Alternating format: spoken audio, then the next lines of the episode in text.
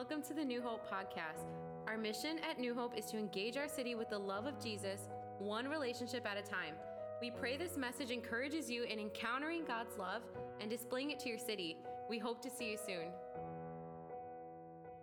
Christmas is rightly um, celebrated. Oftentimes, our culture probably celebrates the wrong things, in which, therefore, the popular phrase, don't forget the reason for the season, came about. That the reason we gather, the reason we celebrate, the reason we give generously, and history and all these things have played and created this tradition has everything to do with Christ came and represented on Christmas. He gave everything for us.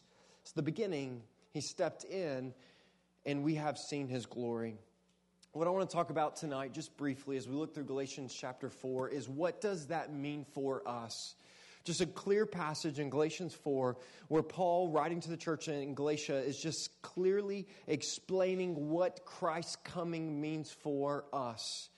And so, beginning in verse 4, let's read together Galatians chapter 4, verse 4. But when the fullness of time had come, God sent forth his son, born of a woman, born under the law. If you're writing something down tonight, we're just going to write one sentence as we walk through this passage. But we begin this sentence with simply Jesus came. When we think about Christmas, that alone, that Jesus came. That the, the God who was the Word, who was before all time, who was in all time, before even time, space, matter existed, Scripture says that Christ was, that God was but at just the right time.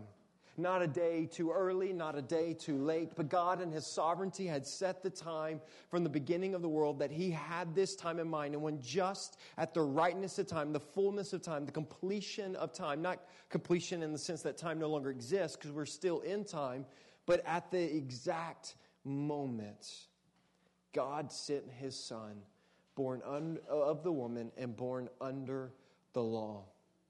But why did his did he send his son? When we begin to think about the gospel story, Christ coming is, in, in one sense, it is just the beginning. Now, his coming and his birth is important. But in one sense, his birth is no, is not really all that different than you and I in the sense that we were all born. Now, he was born like no other because we do believe he was born of a virgin, and that's huge to recognizing his deity and recognizing who Christ is. And so, yes, he was born like no other. But in one sense, that Christ's coming, just in and of itself, was not sufficient for the purpose of his coming. Why did he come? Jesus came, verse 5 goes on to say, to redeem those who were under the law so that we might receive adoption as sons. Jesus came to simply phrase, simply phrase it, to save us. That Jesus came to save us. He came to redeem us, those who were under the law, so that we might receive adoption as sons. When we begin to think about adoption using modern day ideas, we can see pictures of it.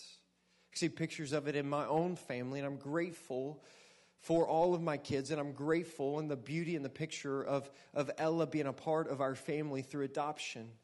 But a picture of adoption gives a picture clearly of what it's trying to be communicated because there was a moment in Ella's life where she was not a part of our family. That was not true for Samuel and Levi. But there's a part where Ella was not born into our family. There's a moment where she was not, but through adoption, she is now a part of our family. That she is loved, that she is cared for, that she has an inheritance. She has our name, she has our identity in that sense of family. And Jesus came to save us. And this picture of adoption, this picture here of salvation, is yes, to redeem us from our sin. Ephesians 2 says that He has taken us from death into life, from under His wrath to under His grace, because of His just and holiness. But it's not just a picture of just status as far as where we are in sin, it's a picture of family that Christ came to save us. And the text here is explaining that salvation is that He has adopted us.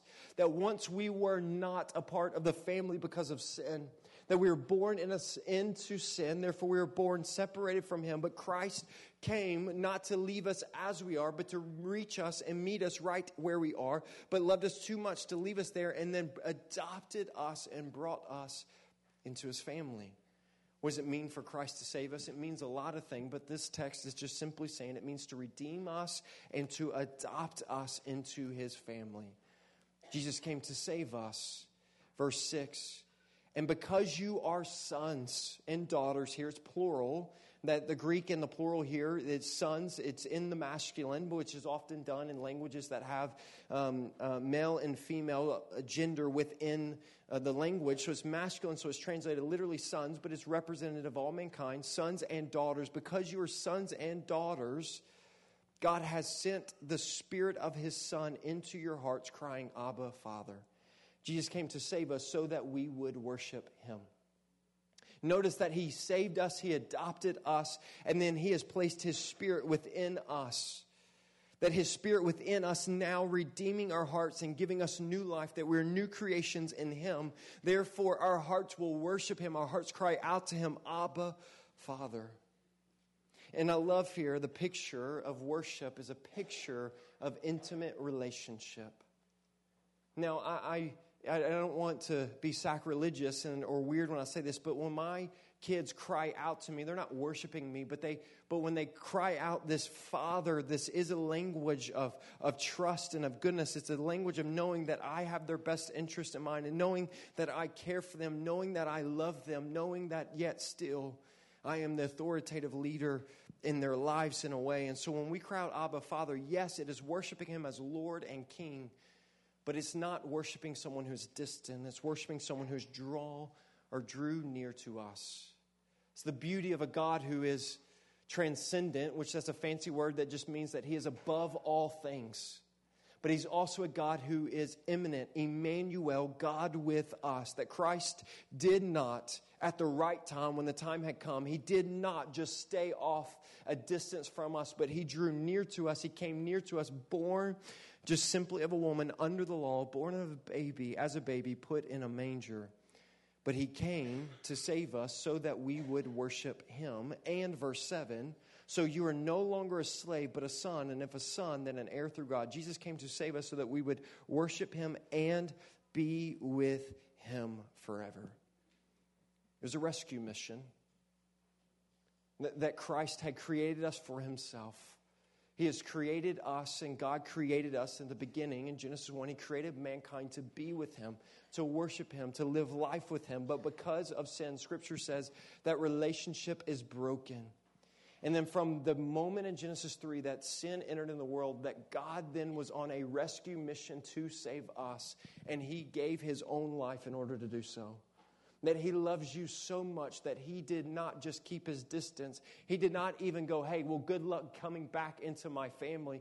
But instead, I will pay the ransom. I will do whatever is necessary. I will come to save you, to rescue you, to redeem you, so that you would, yes, worship me as you were created unto do, that you're from the beginning you were created to do, and that you could be with me forever. What is eternal life? What is heaven? What is salvation? What is the reward of these things? Rightfully so, as we teach Scripture, we recognize and we believe tough, difficult teachings that are hard sometimes for us to comprehend and swallow, that God, in His holiness and justness, cannot tolerate sin. So, yes, therefore, we believe hell is a very real place. And as we preach the gospel that Christ came to redeem us from our own sin, we, we often talk about Christ has come to save us from that wrath and has come to save us from hell. But we're missing the most vital part of that salvation is he's not just saving us from something, but he's saving us to something. And it is to be with him forever. It is to be a part of his family. It's to have relationship. It is to be with him. The greatest reward of our salvation is Christ himself. It's not just forgiveness, but what forgiveness brings, and that is life with Him. And so, in this moment, as we celebrate Christmas, yes, I pray this week that you have incredible time with family.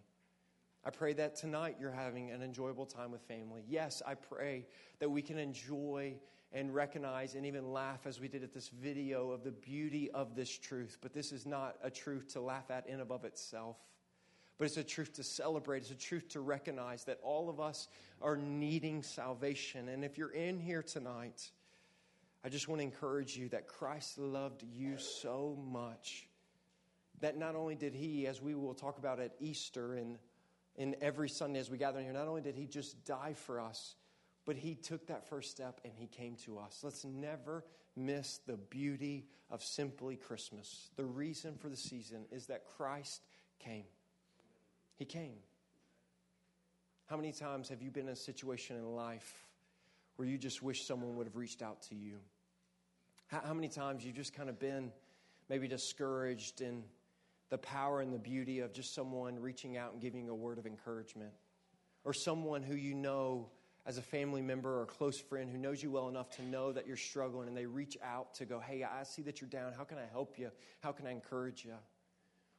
We recognize the, the, the, uh, what that means to us, and that illustration will never fully be able to explain this reality that you and I are in desperate need of salvation. That even before Christ, that whether you realize it or not, that we are looking for salvation in something. We are looking for something to be the Lord of our life, even if it is ourself. But the question is can that Lord actually save you? Can that Lord redeem you? But Christ, recognizing that there was nothing in creation, nor nothing in us that we could do in order to be made right with Him, He came to save us so that we would worship Him as He created us to do, and so that we could be with Him forever. This is the good news of the gospel. And I pray as we celebrate Christmas, I pray as we celebrate this season, and even tonight, as we worship, as we celebrate, as we laugh, as we have fun, as we have fellowship, as we give gifts, let us never forget that God gave His Son for us because He loved us so much. Let's pray. Jesus, we thank you that you gave your life for us. Jesus, we're grateful that you came. We're grateful that you stepped out of glory. You humbled yourself and you laid in a manger.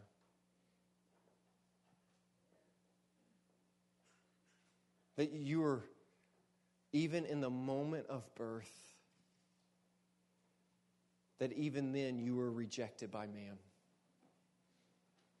It's a foreshadow of what would happen over 30 years later when you were when mankind rejected you once again and crucified you on the cross. But it is our sin of rejecting you that causes us to be separated by you. But it was also the moment when you lovingly laid down your life that when we rejected you again by crucifying you on the cross, it was actually that act of humility and grace that would actually allow us to be saved through you. So, Father, I pray over this room tonight, and I pray that hearts would not reject you once again tonight. That hearts would instead worship you. Holy Spirit, would you do a redeeming work in this room tonight? Jesus, you are good. And once again, tonight, would you, in a very real and supernatural way, will you come into hearts, as Scripture says here in Galatians 4, that you have saved us in the Holy Spirit lives in us, crying out, Abba, Father. So, Holy Spirit, would you redeem hearts tonight? Would you awaken hearts? Would you allow people to find their salvation in you? Romans 10 says that if you confess with your mouth that Jesus is Lord and believe in your heart that God raised him from the dead, you will be saved. You see, it all began in the cradle, it all began in a manger, it then went to a cross. But praise the Lord that through Christ's resurrection and through his ascension, he now has a crown and that he is King of kings and Lord of lords. And so we worship you as that tonight, Jesus. And we worship you knowing that you promised to come again, but you will not come in a manger, but you'll come as a victorious king. And for that we worship you. For that we thank you. For that we give our lives to you. So, Jesus, I pray blessings over this church family.